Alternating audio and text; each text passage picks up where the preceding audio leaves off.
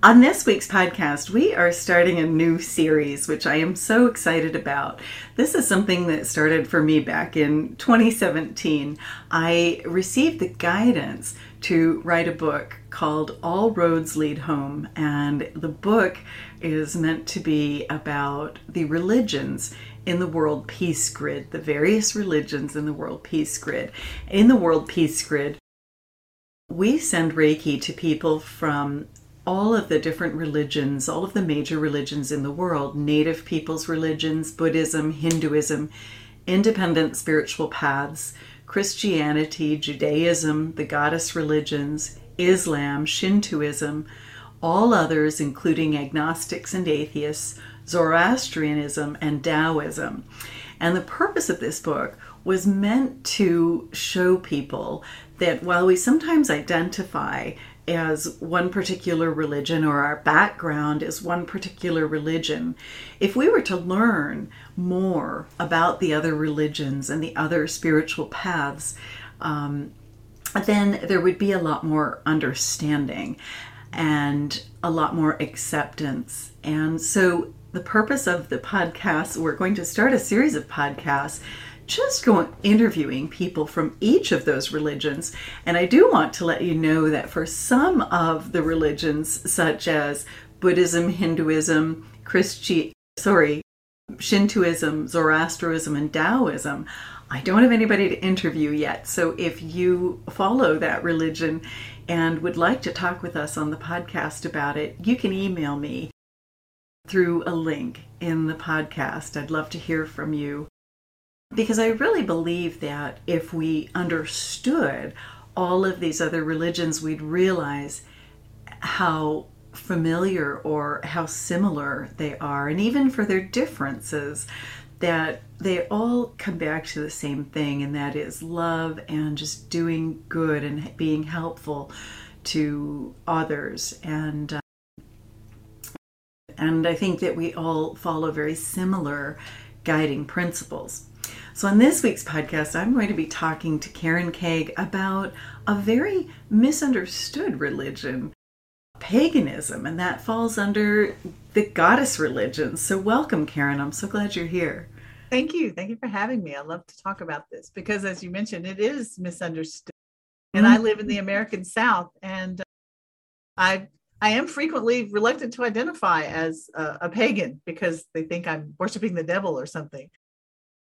I know. And yet nothing could be further from the truth. Yeah. And so I I really am excited about this series to just help us all understand each other. Now, there is a good chance this could turn into a book, everyone. Stay tuned. I did actually write, I received very specific guidance in 2017, and I did begin writing the first three chapters of the book. So if this does turn into something, by the end of these podcasts or even afterward, I will certainly let you know.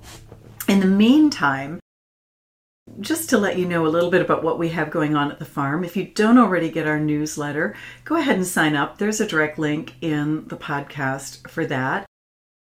I'd also like to let you know about some classes that we have coming up in July. July 16th to the 22nd are classes in an Asian and European friendly time zone. And those are RMA classes, which means those are level one and two in masters. And those are the classes that qualify toward professional membership in the ICRT Reiki Membership Association if you're looking, if you're interested in that. And we all notice that when you do become a professional member, the Reiki energy just seems to begin working with you a little bit differently, like a little bit more seriously. And uh, so I wanted to offer that for our Asian and European friends. So it is very early mornings in North America, it's evenings for in Asia, and it's just regular mornings in Europe. And those are online classes. They're a little shorter day, so it's three days for level one and two, and four days for the masters. And then I have a class beginning July 23rd that I'm incredibly excited about. July 23rd and 24th is a level one and two animal Reiki class. It's in person, although if you do want to attend online, let me know because we can accommodate that. And we will be doing that class from Campobello Island, which is uh, our summer home, a little island off the coast of Maine where we can actually work with the ocean and with the whales and seals and porpoises. We saw porpoises from the porch just the other day. And that class is going to be followed by a whale tour. We're going to be going for three hours out onto the water and uh, on the Monday, July 25th, and we're going to be offering animal Reiki to the whales. The whales should be arriving by the end of July. So we're they're not there yet, but we are looking forward to their arrival. They come in July and August and early September in order to feed. So we're excited about that. And that's followed by a master class. And the master class begins on the 25th because we are also going to take the masters out to see the whales then. So I hope you can join us. In August, I have some classes in an Australian friendly time zone. I have animal communication and Karuna Reiki. If you'd like to join us for that class, that is going to be mornings in Australia. Again, there is a day added to each of those classes, a little bit shorter day. It's mornings in Australia and it's evenings in North America and very early mornings in Asia. So would love to have you join us if you can. It's probably not they're probably not accessible for our European friends though. And in October we have some hybrid classes here at the farm and just a full lineup of them. Go ahead and check those out if you'd like. And finally, if you'd like to pick up the Reiki business book, which Karen is my editor of that book and helped birth it, helped bring it to light. I do have a link in the podcast of how you can order it from Amazon.com or Amazon.ca. It can also be ordered from Amazon.uk and Australia as well. And it can be ordered from other independent booksellers. You would just, and chapters and places like that, you would just have to go in and ask them to bring it in for you. I do understand it can be a little bit more expensive. The most competitive pricing seems to be on Amazon, though. Karen, what have you got coming up? You've got some classes and you've got a wonderful retreat coming up. Tell us a little bit about that. Yeah. Yeah. So we've got the retreat is full. That's coming up July 6th through the 9th. But I'm teaching the end after I get back from Wisconsin. I'm teaching one and two on the 16th and 17th, and I'm teaching master during the week, 19th to the 21st. I'm teaching animal one and two, the 23rd and 24th, and animal Reiki master the 28th through the 30th. So I'm going to miss the whales, but yeah, but that's going to be incredible. I'm definitely coming up there. yes, you so. need to come and visit and uh, come see the whales. The whale watching tour is actually about where he picks us up is like a one and a half to two minute walk from my house. Uh, when you were talking about the porpoises, I thought there's another book, Porpoises from the Porch. we do see porpoises from the porch. We. I love it. No, it's the most beautiful island. It's it was Franklin Roosevelt's summer home, and uh, Franklin Delano Roosevelt summer home. And so there's an international park there, a golf course, there's whales, beaches everywhere, and some of the most friendly, loveliest people that you've ever seen. So that sounds um, like a perfect combination. It's a vacation and you get trained at the same time. and it's very cool there. so if anybody's trying to get away from the summer heat yeah. of July, it's always very temperate there by the water. It's quite lovely. So, yes, it is a wonderful retreat. Karen, before we begin, let's just start with a brief invocation and just invite everybody to bring their Reiki energy in. So I'm just going to invite people to bring their hands together in Gasho and to close your eyes and take a deep breath. And just allow the Reiki energy to flow through you and to just open and clear each of your chakras, beginning above your head at your soul star, moving to your crown chakra, your brow, your throat, and your heart chakras. Your solar plexus, your sacral, your base chakra, and then below your feet into your earth star. And just opening the chakras so that they are open to the unification consciousness that exists within Holy Fire, Reiki energy. Holy Fire has shown that it contains the unification consciousness. And for those of us who send Reiki to the world peace grids, we send Reiki to the following intention May the followers of all the world's religions and spiritual paths work together to create peace among all people on earth. And so we just invite the unification consciousness to flow through us now and to just open us to the divine feminine which exists within every religion or almost every religion and spiritual path. And just breathing in the Reiki energy, we move to a place of gratitude today. Grateful for the freedom that exists within our culture today, the opportunity that we have to choose whichever religion speaks the most to us, this sense of religious freedom that we have. The freedom to practice as we wish, to be who we are.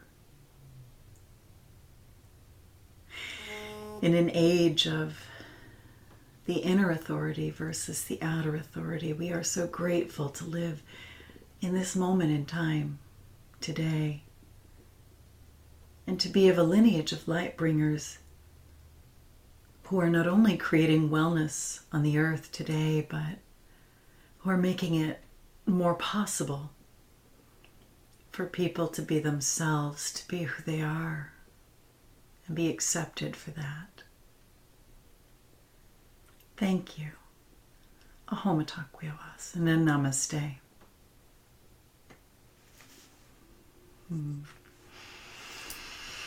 I never know what's going to come through when I do those. That was beautiful. Thank you.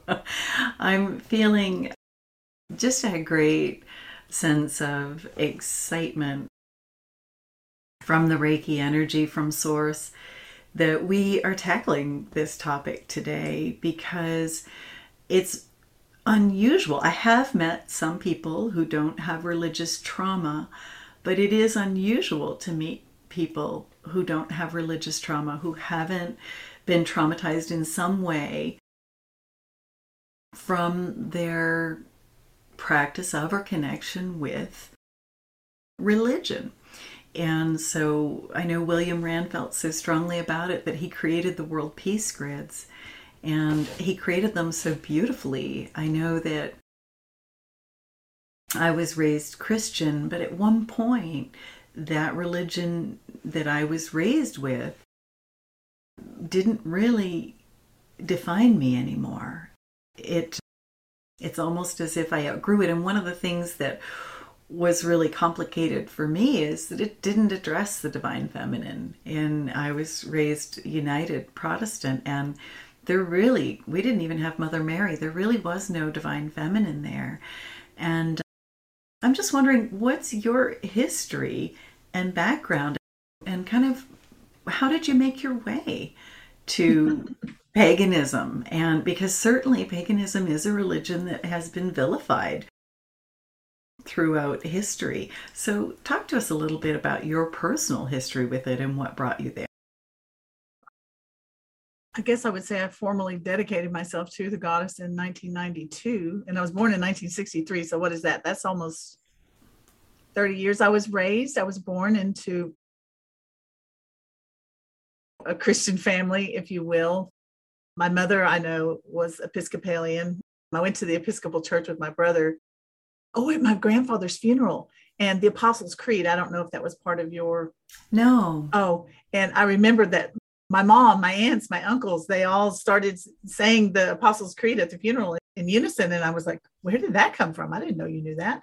because uh, my mother was Christian, but she believed devoutly that the church was evil and that it was going to be destroyed in the last days. And she would quote from the 17th and 18th chapters of Revelation Come out of her, my people, lest you be partakers of her sins. And it, so that's the way I was raised. But she would say, But make your own decision, go to different churches. When I was growing up, I know that she taught me. She said I used to sing when I was like three Jesus loves me as I know, which they thought was really funny. But I was always connected to Jesus. This is funny. After my parents' divorce and during all the trauma of growing up, I remember missing my father, even though he was a violent alcoholic when he wasn't drunk, he was a wonderful person. and I remember after we left being so sad. And I must have been maybe, I don't know, five, six, probably six. And I remember thinking of Jesus as having really big hands. I was thinking about that last night, Pam, after we decided to talk about this. And I thought, isn't that interesting? I associated Jesus with hands, being a Reiki. Wow, big Reiki but, hands. Yeah, but in my in my mind, Jesus had these really huge hands, and Jesus would hold me in his hands, oh. and I would feel safe. And that probably even goes back to I don't remember a lot about the violence, but I know there were times I had to hide, but there were times that were really bad. Mm-hmm. And I think that maybe that's where that that came from. That probably my mother planted that seed. You know, Jesus loves a little children, like all the little songs that you learn. And that I always felt connected to Jesus as a protector. Now the rest of it, I had I remember having trouble with. I I remember being horrified by the story of Noah and the ark. Oh, really? Absolutely horrified. I remember sitting in the doctor's office. I don't know if you had these in Canada, but we had these like Bible story books. Oh, yes, we had those. They were blue. Do you know what I'm talking about? And I can still, in my mind, I could see this drawing of a zebra being washed away in the flood that was in the book. And I was completely traumatized by that. I thought, what did the animals do? The animals didn't do anything. That's not fair and I, of course, it's supposed to be about. I remember seeing it was a, a, big theme for baby nurseries for a while, and I thought, oh my God, who would put that in? What a horrible thing to surround your child with. It's supposed to be about the promise of never destroying the earth again and the rainbow, and but that was that never. I was terrified by the story of Abraham and Isaac when God asked him to sacrifice Yes. And I remember thinking, like, oh man, I hope God didn't appear to me. My mom wasn't the most stable person sometimes. I'm like, and I'm, I'm making light of this, but uh, oh. because that's what I do. Okay. So just to the listeners, I, when things get really deep and uncomfortable, I laugh. So it's not that I'm making light of it. It's deeply uncomfortable for me. And I um, laugh with you because you're funny. But just like I say, get by, man. But um, so were things about Christianity that I just I wasn't connecting with.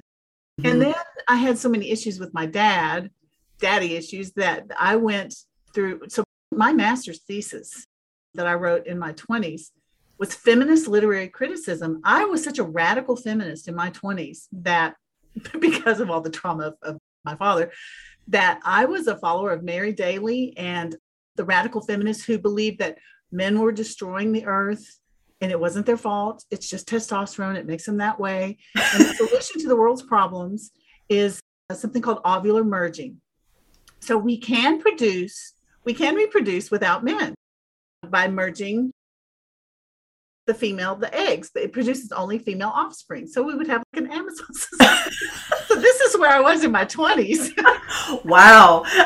Yeah. Okay. And then I started thinking, I don't know, like all those PMS women at the same time. I don't know. and life wouldn't be as much fun no. And so, so this, sure. how did I get here? This is my path. So let me just, I'm trying to succinctly summarize 50, almost 59 years of my religious path. And you, like young people today, more and more of them do not identify as religious, they identify as spiritual. And I think that's. Where all of us are going because everything's opening up. What happened to me eventually, I came off of that, that really strict feminist path. I was really drawn to Native American spirituality. That made so, so much I. sense to me. Yes, it does. And yet, we didn't have the word cultural appropriation back in the 90s.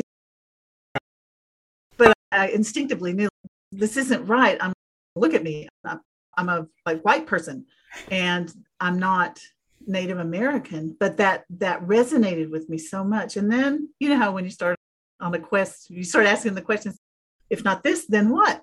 Right. and then things start to, to show up. And I see this. It's funny that I started this 30 years ago, but I see it in young people now, young European, white looking people in America like me. And they are drawn, as I was, to the Celtic religions, the Norse religions, the what's our native white religion? and it's paganism. And now the word pagan, and I used to teach this. I'm a former English professor, so I showed Pam this huge stack of books. Yeah, I used to teach goddess religions, world literature, because World Lit One is there is no literature except religious literature, and so when you go back to the beginning, it's goddess mm-hmm. stuff. Mm-hmm. One of the books I would recommend to my students is called "When God Was a Woman," the White Goddess. But I lost my train of thought. What was it? Well, pagan. Because really, the goddess religions were the original religion. They were the original. So that's why I wanted to start this series yes. with because this. I, yeah, I used to tell my students that when primitive peoples ask those existential questions, like where does life come from? The answer they came up with was they pointed to the woman next to them and said, "Her." I've seen it. Life yeah. comes from her. I came from her. So they, and then they looked at the earth and they said, and we still, Pam and I were talking about, we still say Mother Earth, Mother Nature, yeah, life. We see the plants grow up out of the earth, and so that's the root of it. And the primitive peoples worshipped the earth and woman, and normally then it would balance out just the way I did. I thought this is a little off balance. I need a little of the male in there. After I had healed I really yes. needed to connect with my own divine feminine and heal that part of me where I felt like I wasn't good enough to because I was a girl. And that's I'm old, but not that old. My dad, the name carried down through the son. Oh, yes. And he was always like, This is my daughter and this is my son. And so I that existed when I was young as well. Yeah. And so I had to heal that. And then I came to to seek a balance. And that's where I ended up in the in with Wicca. I started with Dianic Wicca, which worships only the goddess. And then I thought, I need a little bit more. And now I just identify as pagan. Pagan means it comes from the Latin pagani, and it means country dweller. Uh, that's just the, it means country dweller. It means right. the people who follow the old religions. And the word heathen in English, that if you trace back its etymology, it means people of the heath. Okay. Lived, yeah, people who lived on the heath. Same thing, country dwellers, the people who were still out in the country. On My on parents' farm is heathland, so I guess I am a heathen. heathen.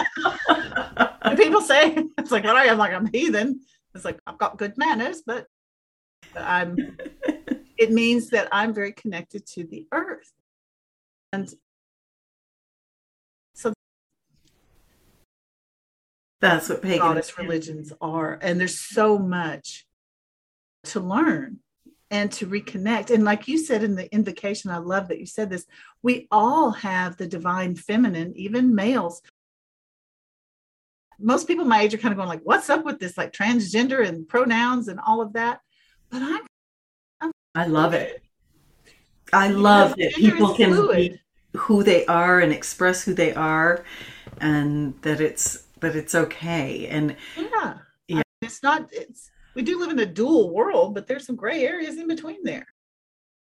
And um, and we all, as humans, have the masculine and the feminine and the and I think there's someone I follow who on TikTok and Instagram, and he says gender is a colonial construct, and I'm like, it is because the Native Americans anyway they have two spirit people. Yes, of course. It's and I've thought about and Celts used to they loved the person and so they might marry a man and then if that relationship doesn't work out or, or dissolves or whatever they might marry a woman the next time yeah, it was hard for me to teach. Say i used to teach the iliad and the odyssey in world lit one and achilles you know, the big bad if you saw the movie it was brad pitt. Achilles the big bad greek warrior. The reason he loses his mind is not the way they did it in the movie oh because he was in love with this woman. No it's because of his love for patroclus his his man. And i said if in the greek society when you have if women really aren't in the Greek mythology, women woman is created as a bane to man, as a punishment for man, as a punishment for man for stealing fire. That's why all the gods come together and they create Pandora, the first woman, okay. who is a nightmare. Pandora's box. Pandora's box. Woman is responsible for everything because we're curious. And I was like, yeah, I would open that box. like, Me too. I might close it quick, but I would open Don't it. open the box. And so she opens the box, and out comes plague and death and all the horrible things. So, woman, and this is what happened to the goddess religions. It's the uh, oppression of women, and it's it's there in the stories.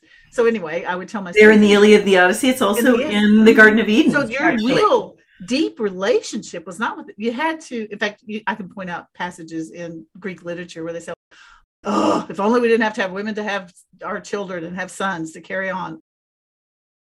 Their real love was for another man because a true love is going to be among equals. Anyway, wow, that's I, I digressed a little, but I didn't know that. That's, that's kind of what happened to the goddess religions.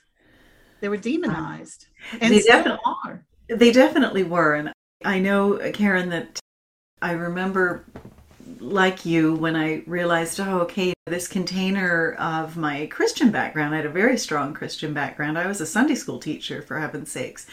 And I had perfect attendance for 18 years in, in church, uh, in Sunday school myself, and uh, sang in the choir and uh, all of that. And then when I really started exploring my spirituality, I realized, okay, like I still have that base, but it's no longer enough to contain me or to define me. And like you, I was initially very drawn to Native American spirituality, and then it blossomed into a study of Celtic and this sort of thing. And I remember reading a book, The Mists of Avalon. Yeah. And I just remember being devastated at the end of it. And for a little while, like you, I always had a conversation with God.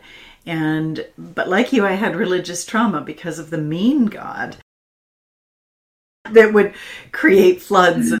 and pestilence and wars and I'm like that's not the guy I'm talking to. The guy I'm talking to would not be mean like that. And I so I couldn't reconcile that even as a child.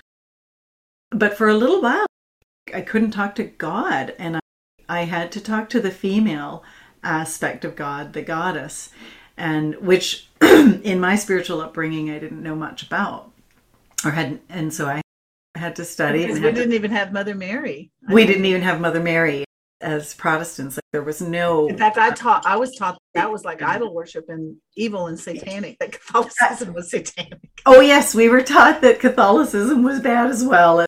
As a Protestant, yes, definitely. and and that all that was all there and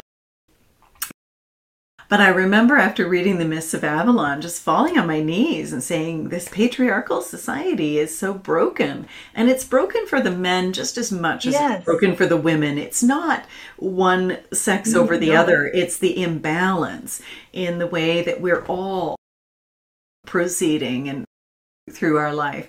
And I, but I remember falling on uh, my knees and going, why have we forgotten about the sacred feminine? Um, for 2,000 years. And I, the goddess very clearly answered me because you had to get to know your father. And she said, everybody already knew me. They already were planting plants in the fields and having chicks hatch and cows having calves and horses having foals and, and pigs having piglets. They were they all know knew the sacred feminine. You needed to get to know the sacred masculine.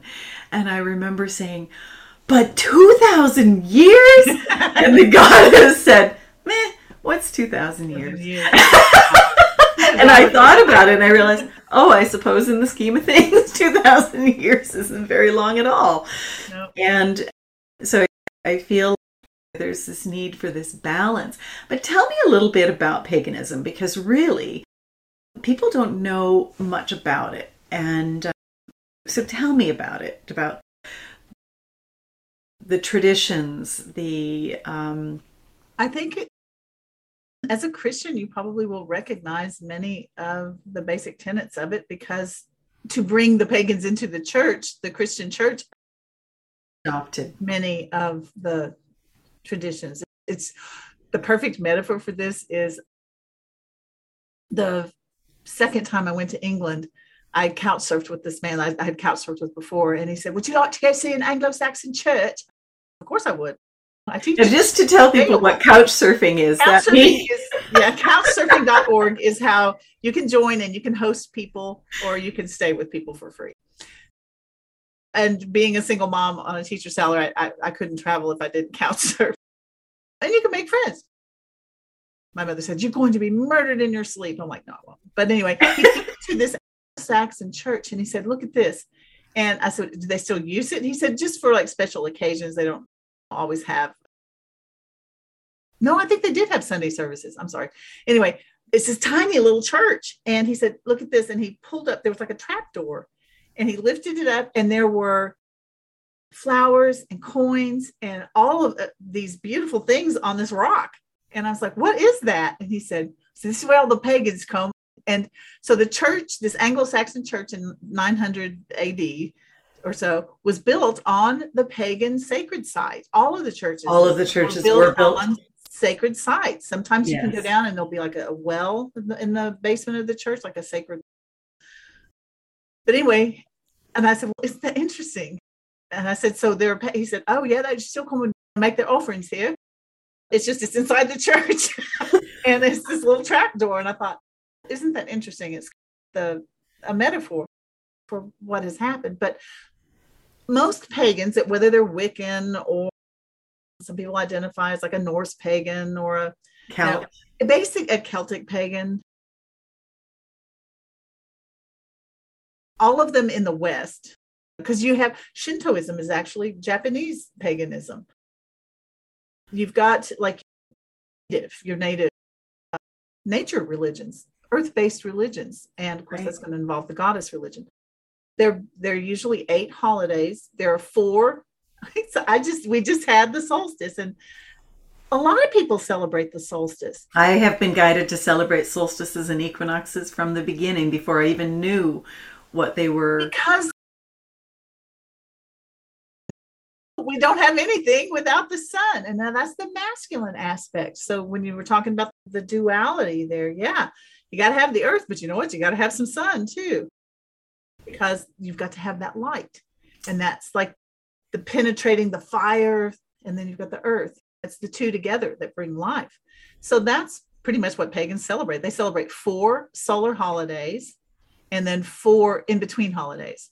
And then they usually have what the Wiccans call esbats. They're the monthly moon celebrations. And many traditions associate the moon with the goddess because the moon changes like the goddess changes. Women okay i remember my doctor my family doctor who was catholic said something to me because i was struggling with depression and this and that and he said you know, he said you women he said you have it harder. I said what do you mean? He said you change. He said you are you're always like he said men are pretty much he said but not you guys. And I I would have resented that when I was younger. And then, of course, in my 40s, I went, You're right. And I embraced it. We change like the moon. And that's mm-hmm. why the moon is. Did you know, speaking of menstrual cycles from earlier, did you know that before the invention of artificial light, all women had their periods either on the new moon or the full moon? I did. that tied to the moon. It's a 28 day cycle. It's a lunar cycle. So women, the goddess is associated with the moon because of the changes that the moon goes through. And you talk about those changes. My husband's diabetic, and we've, and so was my cousin, who has unfortunately passed away. But we noticed that with diabetes, you can see the changes because with men, the sugars are like this, but with women, because of the hormones, the sugars go, uh, and so diabetes can be more challenging for women to manage. Didn't know that. And so there's a, a very visible sign of the fact that women are not the same and that they and that we are constantly cycling or moving. That's really neat, Karen. Yeah. And so you have a, a duality in paganism. You have the goddess and the god, and the goddess is associated with the earth and the like life giving. And then the god is like the hunter, like the great horned hunter, like Cernunnos, the yes, uh, yeah, with the like the horns. He's associated with the animals. So the earth, so that maybe the goddess is more associated with. I'm thinking of the Roman goddess Ceres or Demeter in Greek, associated with the grain and the growing of the crops. And then you've got the male is the hunter because I don't want to hurt anything. Neither, honestly.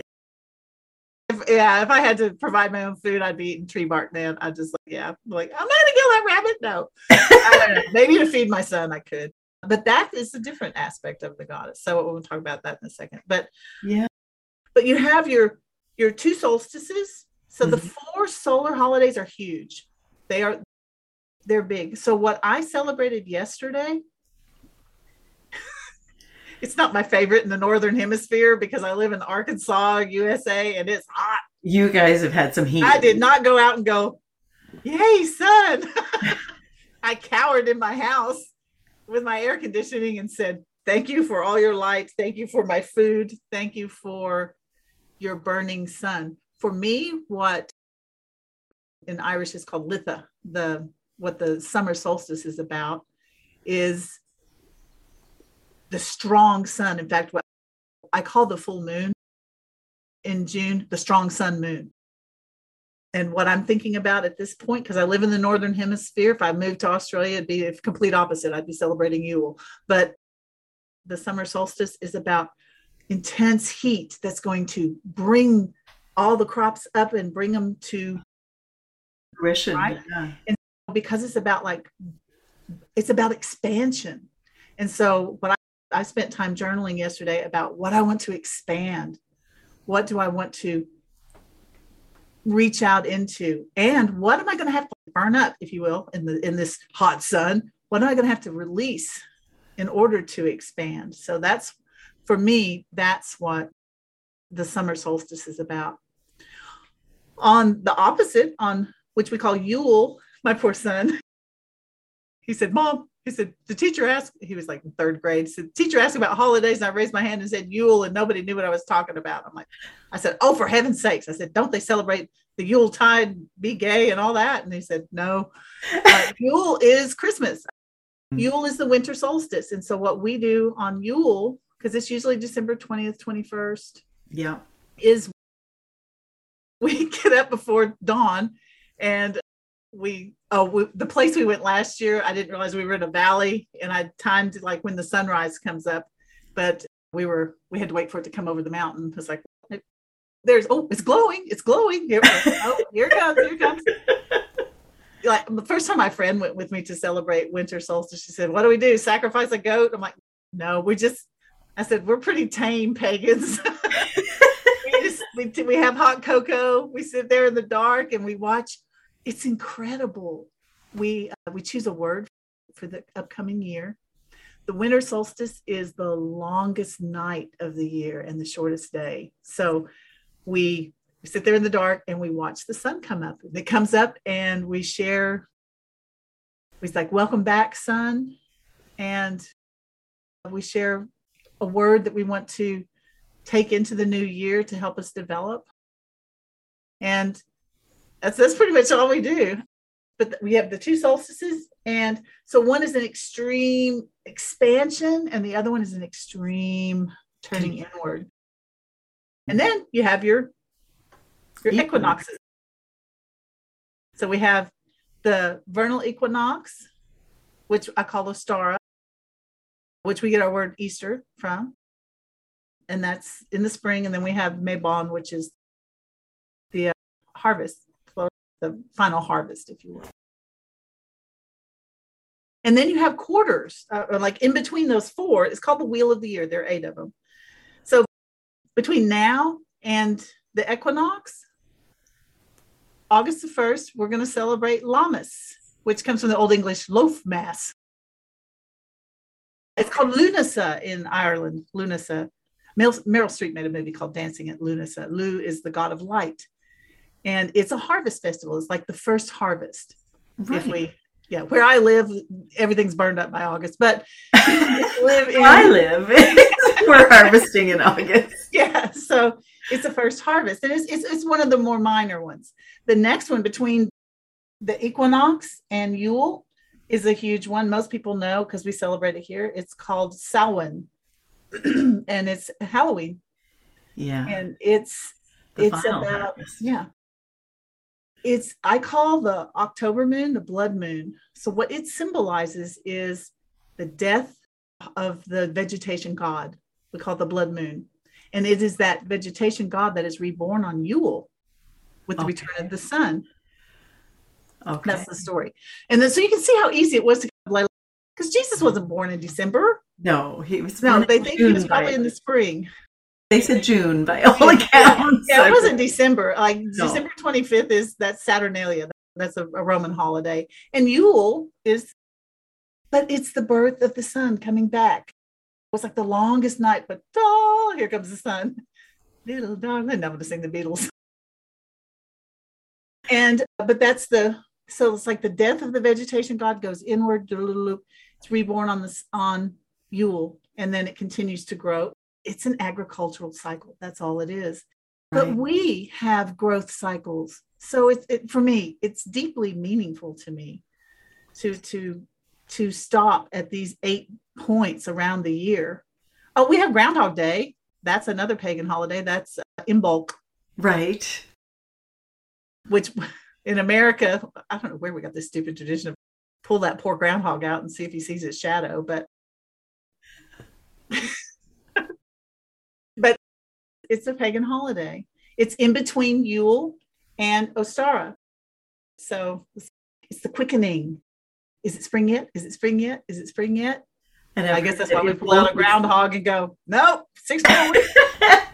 and Imbolc is I always have loved because here in February it's very snowy still, February 2nd, and but it's when the earth is waking up under the snow and under the ice and yeah, she's waking and, up and it just goes every year around. And so at each point, say every couple of months, you're you are doing like a kind of a life inventory, a moral inventory of what am I ready to let go of? What am I? And it's a spirituality that I practice every day. And then a particular moons. So I'm doing that with the sun. and then every month, I'm like, I'm a gardener and even before I'd found paganism, I always used the farmer's almanac because it worked. Right. Plant radishes, carrots when the moon is uh, during like the dark of the moon. Yeah. Under, and you plant above ground crops in the full moon when it when it's go, going toward full. Sorry, I can't yeah. talk. And then you do that with your life as well. And then each moon has some significance. And a lot of people are into studying astrology and all that. There's something to it. Even though my parents and my family were very Christian and anti pagan, anti Catholic, like everything else was evil, they still weaned the horses on the full moon and because it, It and they still would watch the they would do certain plantings and things in the garden according to the full or the new moon and also harvesting because of course full moon yes. often would bring frost they would often be colder It also and- makes a difference in how well the vegetables store yeah because of the water content. The, the moon is so tied to well and us. And- and us because we're mo- made up mostly of water and so just the same that I, I had a a native american teacher once who explained that we are mostly water so our bodies respond to the ebb and the flow Mhm. of the tides and of the moon the same the same as the tides do the, our bodies respond to the moon in the same way so Yeah. I'd like to flip over and talk about the moon and the goddess. yeah So most pagans and Wiccans especially worship it's called the triple goddess. And it's usually symbolized where you have the you have the waxing moon, full moon, and then the waning moon. So it'll be like two crescents in a circle. That, Yes. And that's a symbol for the triple goddess. And what that means when I see that as a pagan, it's it's really comforting to me because I see change. Life, the only constant in life is change. And that it- we may be in the dark of the moon now, but it is moving towards something that it's in in my life. And as an older woman and a person who worships the goddess, it helps me embrace. I'm moving into my cronehood, or maybe I'm in my cronehood. I'm like, dude, I'm a I'm starting to feel that the crone usually is vilified. She's the old hag, the Mhm. and in our culture, and I'm sure in Canadian culture and whoever else is listening, in most cultures, the older woman is like it's just is more than useless. She's a burden, Right. even more than an older man. I remember. I just have to trust me on that. I've done a lot of research on it, but um, because we are not menstruating we're not giving birth anymore. We hold all of our wisdom inside. And it's been a little difficult for me to embrace that power, but I'm stepping into it. Yeah, I know some stuff. I know some stuff. I've been through some stuff and I know some stuff. And this is funny that younger women, and I say younger, like women in their 40s, are coming to me and they, for I- think that's why I'm, I'm moving into coaching because people are coming and asking me stuff. And there was a part of me I'm like, well, I don't know anything. But then I'm like, oh no, actually, yeah, I do. I do. I know a lot of stuff. tell And- us about the three cycles the mother maiden Okay, so you, first is the maiden. That's and you have a lot of goddesses that are maiden goddesses. My one of my favorites is Artemis, but she was the huntress. That's funny, but she's independent. It's the virgin goddesses. Athena, she's another virgin goddess. She sprang boing, to life in Greek mythology straight from Zeus's head. wow And she was the only one who could carry Zeus's thunderbolt. She's a real daddy's girl, but she didn't marry. She caused a lot of trouble, but she's a maiden virgin goddess. And the purpose of the maiden is to, she's like that innocence. She's the daughter. She's Persephone, who becomes the queen of the underworld in Greek mythology. She's the innocent. She's all the things you love about little girls, not the mean ones, but like all the things. She's the maiden and she's independent. She's not the mother, that's the middle. She is becoming. That's the magic of the maiden or the young man is that they're in the stage of becoming the possibilities, all the directions they can go. That's the maiden stage. Um, when my son turned 13, because we, we didn't have anything. We, in the Jewish culture, and I know you're going to talk to somebody in Judaism, Disney. there's a rite of passage. We don't have any rights of, okay, now you're an adult. So I had to do some research and I created, it's called a spike ceremony. A spike is a little male deer who's just starting to get his yes little antlers. And so when he, on his 13th birthday, I invited every important adult in his life his Boy Scout troop master, my stepdad, my brother, the important, my sister in law was men and women, and we did a circle, and each one gave him, I asked him to write their best piece of advice for becoming an adult. And they shared that. And I braided like a cord that I, and it didn't work. I tied around my waist and tied around his waist, and I symbolically cut it. Nice. Uh, because I needed that was more for me. Like he was ready to run, to bolt anyway. right? But Mama needed to cut the cord, like literally. So I, I just created this ceremony, and I said, "You are you're 13, and it's time for you to. I'm, I'm distancing myself from you, love, and and I recognize that you are becoming." your own person. I read so it was like a formal recognition and we should do that with girls when they get their first period. Because yeah. then when a girl gets her period, she is moving from the maiden into the mother, which is frightening to think of at 12. It's possible, which is why I'm a pro choice person. I'm not going to get political, but it's possible that she can become a mother. When so that's when though the mother, that's when you are all about giving life creating.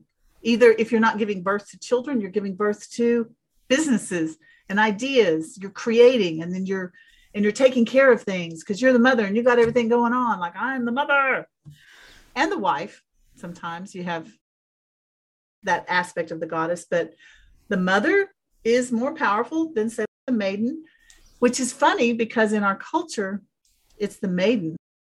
We try to because we try to keep women as little girls in that that that need taken care of and blah blah blah.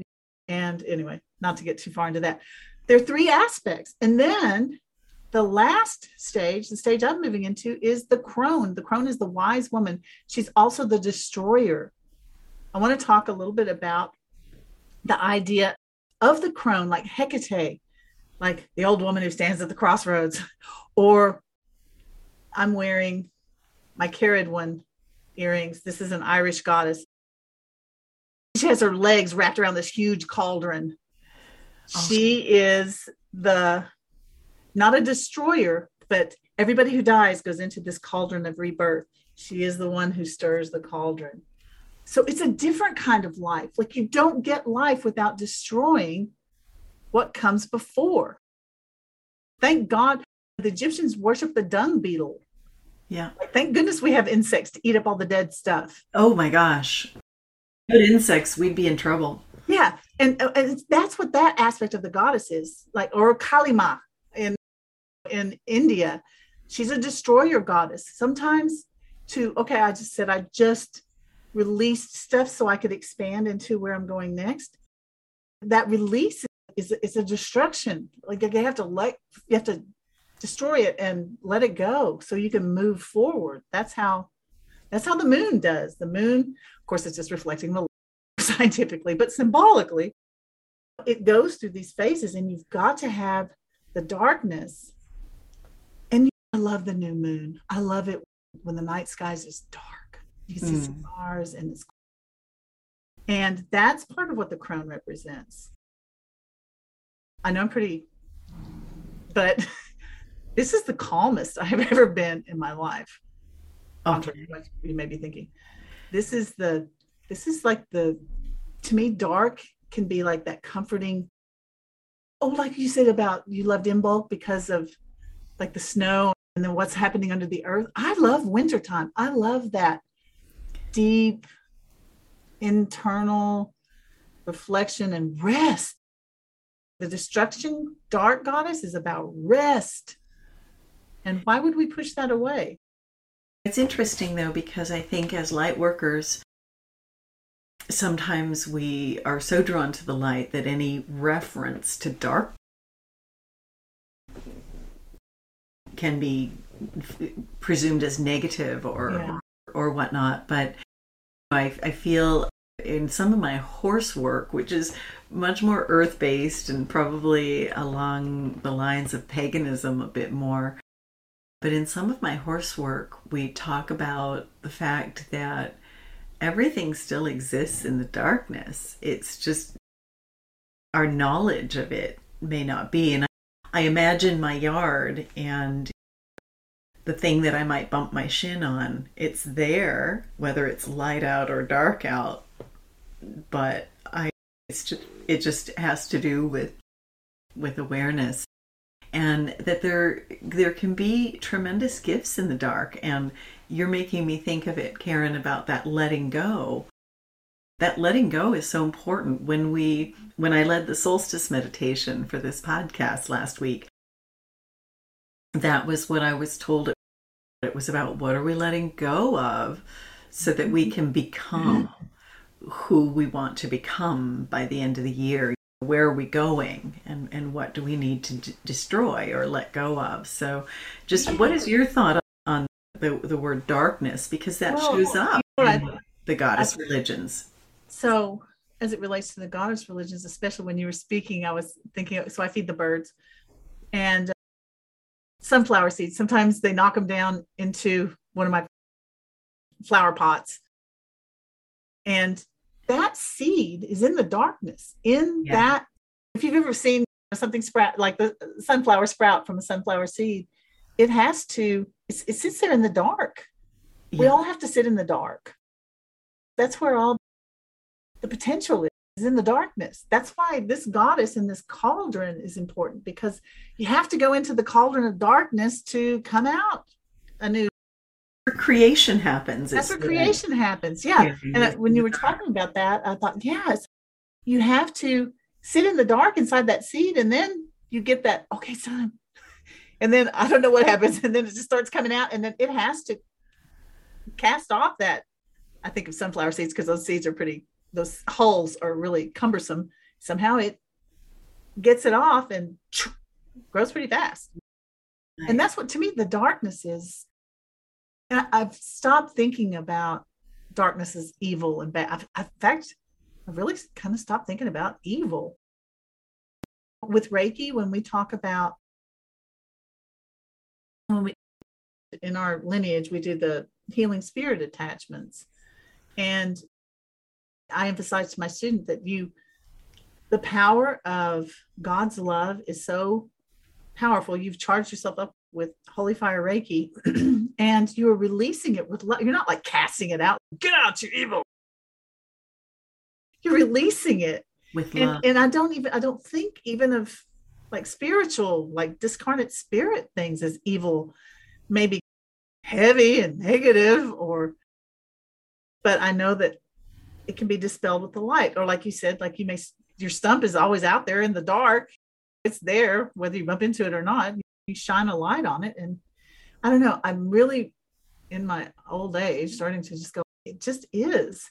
When you talk to somebody with taoism and that yin yang symbol which is constantly moving it's actually a torus turned okay. into two dimensions. You have that little black inside the white and then you have the little white inside the black. It's constantly the white inside the black is going to get bigger and the blacks and it's turning and it's it always has one. You can't have one without the other. And it's always doing this balance. So you have so in a goddess religion, you embrace all three, all three of them. Right. The maiden, the mother, the crone. Everything I do. And you embrace I, the light and the dark, it sounds the light like. and the dark. Because it's all part of life it's all part of the cycle. It it mm. seems like it's As an animal Reiki. Oh, I was so I love that course. It's my favorite course to teach because because we talk about nature and we talk about how animals view things differently. Animals being pagan is being more like an animal, trying to pull back and they see a bigger picture.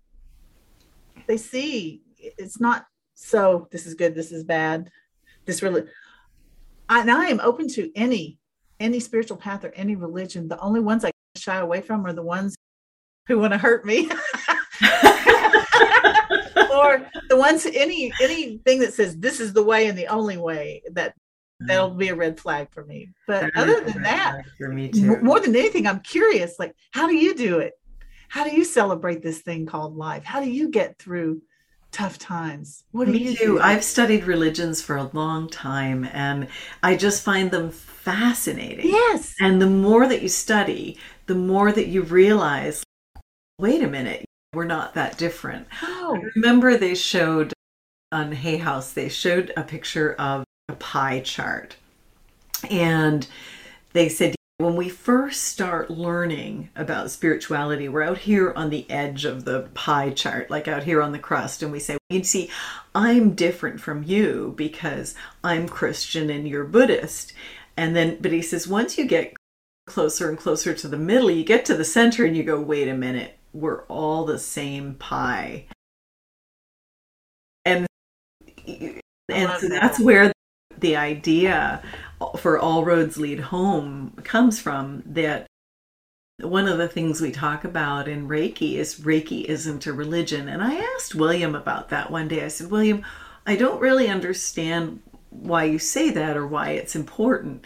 And he said, religions tend to divide. They tend to make us feel separate from one another.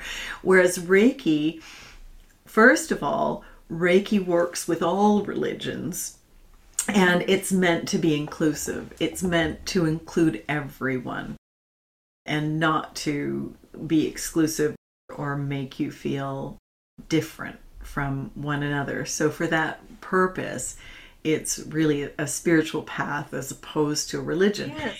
And he talked about how, regardless of your religion, Reiki can help you experience it more. And religious trauma often comes up in class.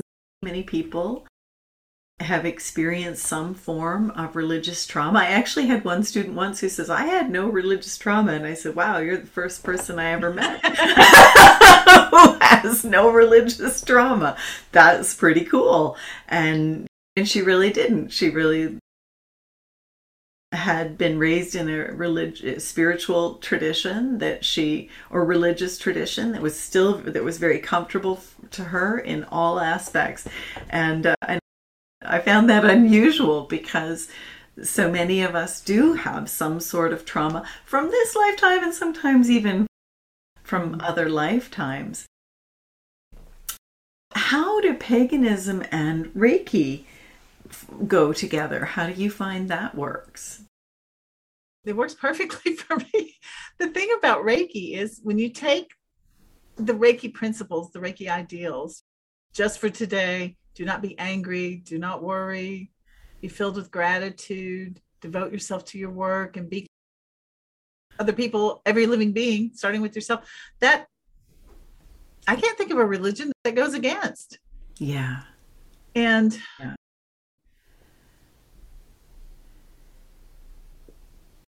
I was telling you when I first started with Wicca, I- watched like on TikTok some of these younger pagans, and I'm like, that I've been there, I've done that.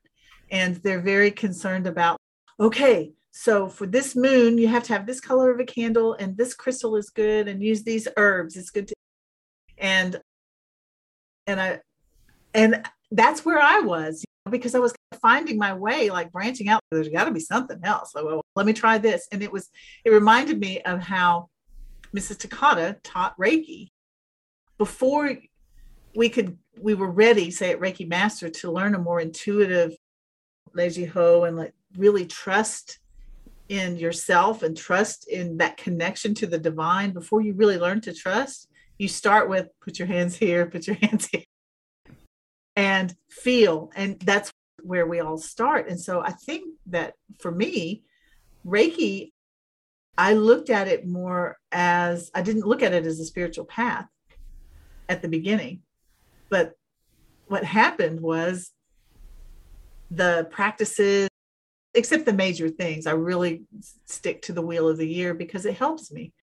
And Reiki doesn't interfere with that. But I noticed that the things that I used to, oh, I need to do this, or I need that just slid slid into the background. It's still, oh yeah, I know I can tell you what herb to use for that or whatever, but that kind of slid to the background, and now it's part of my crone knowledge, I guess. Yeah, use a okay, now I can't think of one. but sometimes people ask me like, what can I use to open up, you know, like to open up my sinuses? Oh, here, use some of this mint stuff, or here, use some artemisia. But that's herbally stuff. I can remember uh, the man I, I stayed with in couch surfing. He had he was a Reiki practitioner, and he said, "I'm a witch," and so when I got there, I asked him. I said, "So I said, what kind of witch are you?" And he, I said, "Are you Wiccan?" He said, Oh God, no. He said, Those people that go flouncing about in those robes. He said, No, I'm not that.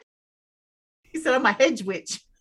And I don't use the word witch either. That has really negative connotations. That has really negative connotations. But, but um, he, he felt comfortable with that term? Which, yeah, he said, Karen, I put that on there to scare more, most people away. It didn't work on you. I said, No, I thought, Oh, you must be a very nice man.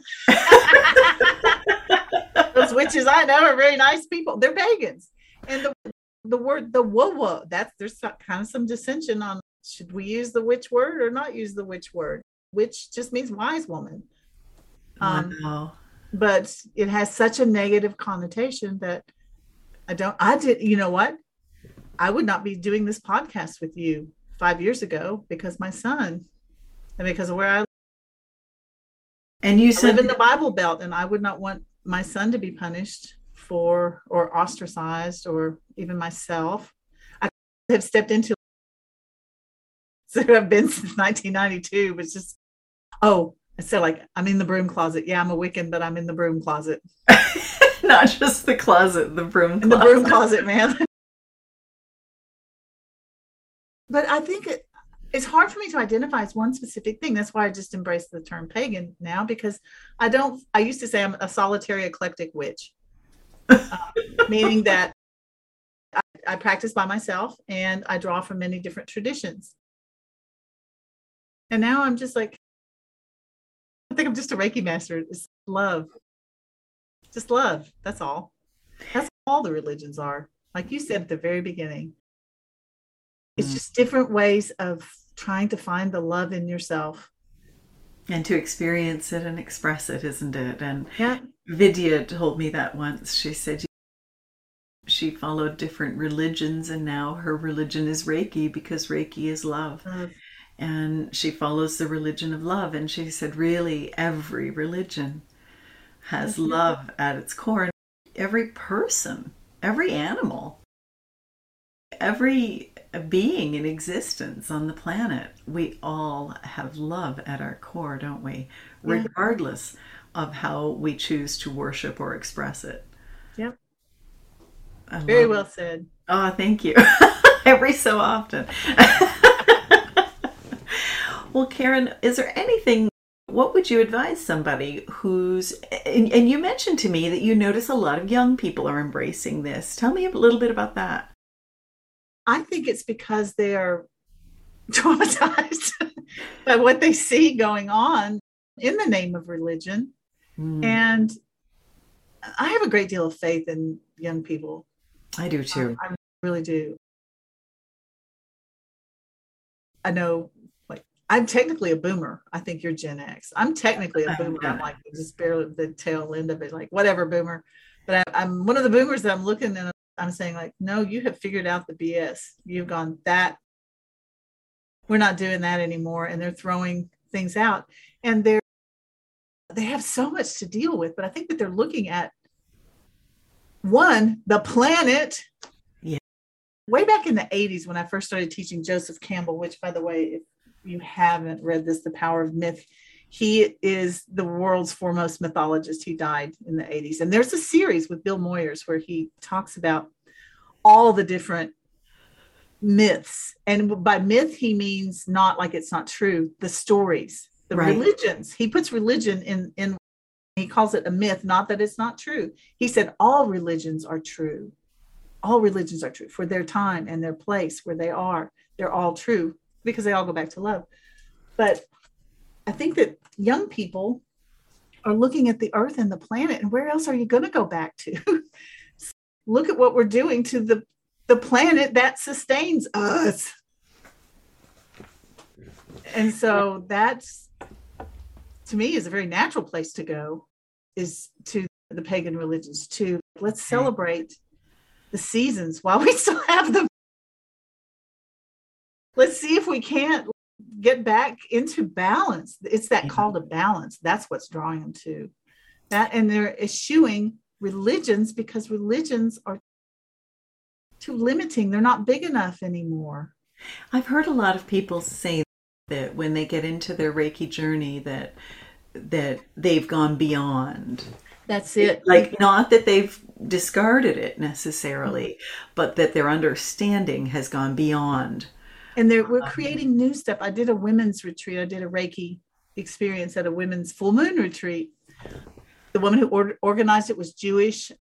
There was a, a woman who was big in the Baptist church here, and there were lots of different religions, but these two I think they were both Baptists, but they were they had left their churches and they were talking about how they didn't miss the confining aspects of it, but they said, you know what I miss? And the reason they had come to this women's full moon retreat overnight, I miss the fellowship. And that is, I think, something useful from organized religion is that sense of belonging. And when you are just beaten down and just uh, can't move forward, to have a group of people who say, Come here, we will love you, come be part of our group. That's an important part, but we have a long discussion about how that part is needed. We need the fellowship, or that's a masculine word, but we need the uh, camaraderie. Yeah. probably also masculine all the words are masculine, doesn't matter. we need to come together, not just women, men, all of us. We need a home. And I think for me, that's that is taken by Reiki now, you know, that's because it's such a mixture. I accidentally scheduled a class on Easter a couple of years ago. And then I thought, oh heavens, nobody's going to take it Reiki one and two on Easter. And I had a Hindu and a Jewish person. And I was like, that's fabulous. Like, I'm like, hey, I'm pagan. and like, so let's do this. And it's so beautiful to me that the holy fire, which I was resistant to, I didn't take it to holy fire too. I heard holy fire say, uh uh I don't want to do that because really? Okay. And then now right away, I waited till 2015 to take holy fire uh, yeah. Reiki. Yeah. And now I work with Jesus again. Jesus yeah. in his hands. Jesus in his hands. So I've come back to Jesus. How can you be pagan and and and work with Jesus? I guess I've always worked with Jesus, and Jesus is the ultimate healer, and He was the one who took care of me. That ascended master who figuratively held the little girl in his hands. So I've come back to working with Jesus, Mother Mary, Kuan Yin. Yeah, it's just a, lovely. Yeah, I love it. Karen, what advice do you have for anybody who's interested in exploring the goddess religions further and learning more about them? I would, because uh, like I said, I'm seeing a lot out there. A lot of young people, aren't you? A lot of young people. And I did go to some gatherings and stuff. And I did come to the conclusion with a lot of like my friend in England, like all these people flouncing about in robes. It seemed more like a costume dress up. Right. I'm, like, I'm a witch. Here's my wand. And I, so I was like, no, this isn't it. This is not what I'm looking. These, these are not the witches I'm looking for. And honestly, I would recommend going inward. And I get some books. Scott Cunningham, get You've got a whole stack. Facebook groups you're gonna have you're gonna have a lot of people that are looking. I would, as William always says, you go in, you follow the inner authority. Always look to an inner authority, not an outer authority, because you can get mixed up with some people are a little off track, I would say. And that's true in any religion, not just paganism. Oh, yes. But find some books. And you're going to find you're going to be doing a lot of meditating a lot and if you find yourself like okay get a candle on the full moon by yourself make a little circle i did i did all the things and you stick to some things you create your own connection to the divine and if they are interested in paganism as a path most people who listen are already on the Reiki path, I would just say continue use your Reiki principles and then just start paying attention to your connection to the seasons and to the earth, to yeah. the sun and to the moon. That's all paganism is. The pentacle, the pentagram, yeah.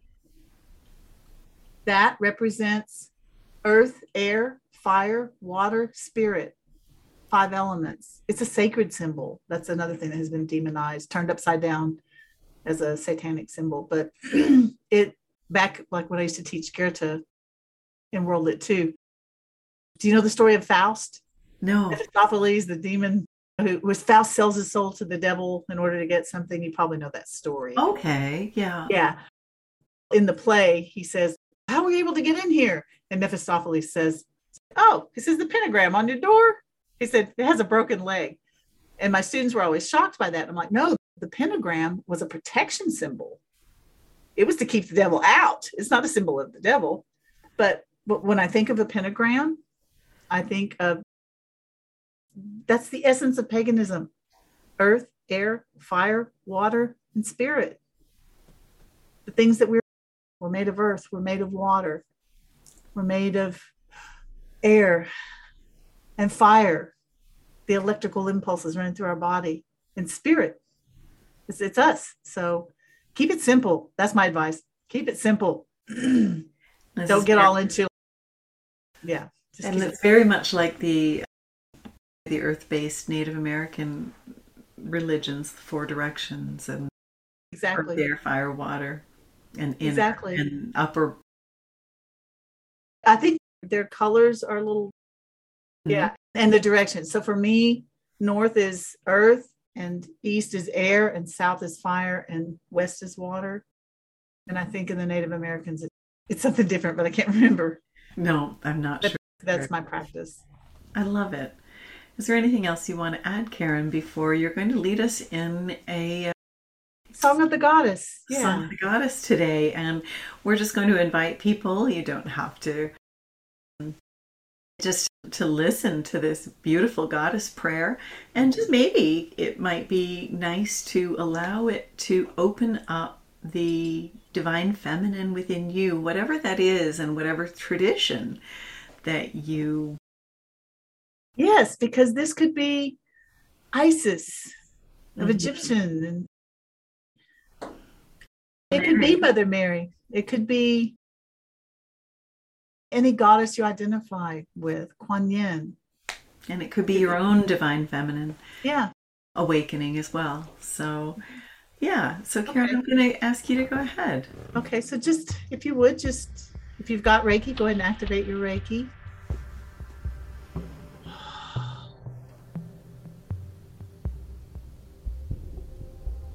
Place your hands over your heart. Continue taking deep breaths deep belly breaths.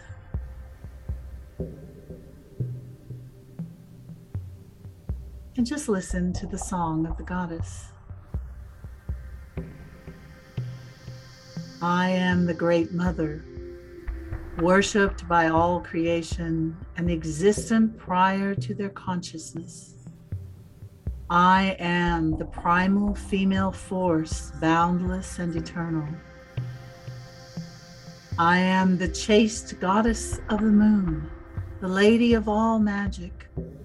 The winds and moving leaves sing my name.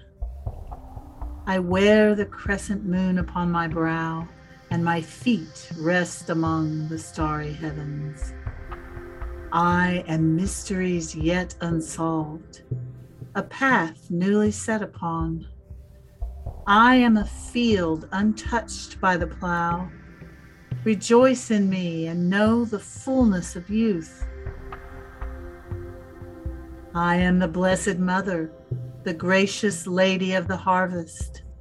I am clothed with the deep, cool wonder of the earth and the gold of the fields, heavy with grain. By me, the tides of the earth are ruled. All things come to fruition according to my season. I am refuge and healing. I am the life giving mother. wondrously fertile. Worship me as the crone, tender of the unbroken cycle of death and rebirth. I am the wheel, the shadow of the moon. I rule the tides of women and men and give release and renewal to weary souls. Though the darkness of death is my domain, the joy of birth is my gift. I am the goddess of the moon, the earth, the seas, my names and strengths are manifold. I pour forth magic and power, peace and wisdom. I am the eternal maiden, mother of all, and crone of darkness, and I send you blessings of limitless love. Blessed be. Blessed be. Thank you, Karen. Thanks so much for Thank you for having me. conversation with us today and just bringing us back to the original religions. I really appreciate that. Just want to say thank you to the listeners as well. Thank you for joining us and thank you for the beautiful light that you are spreading in the world. Namaste.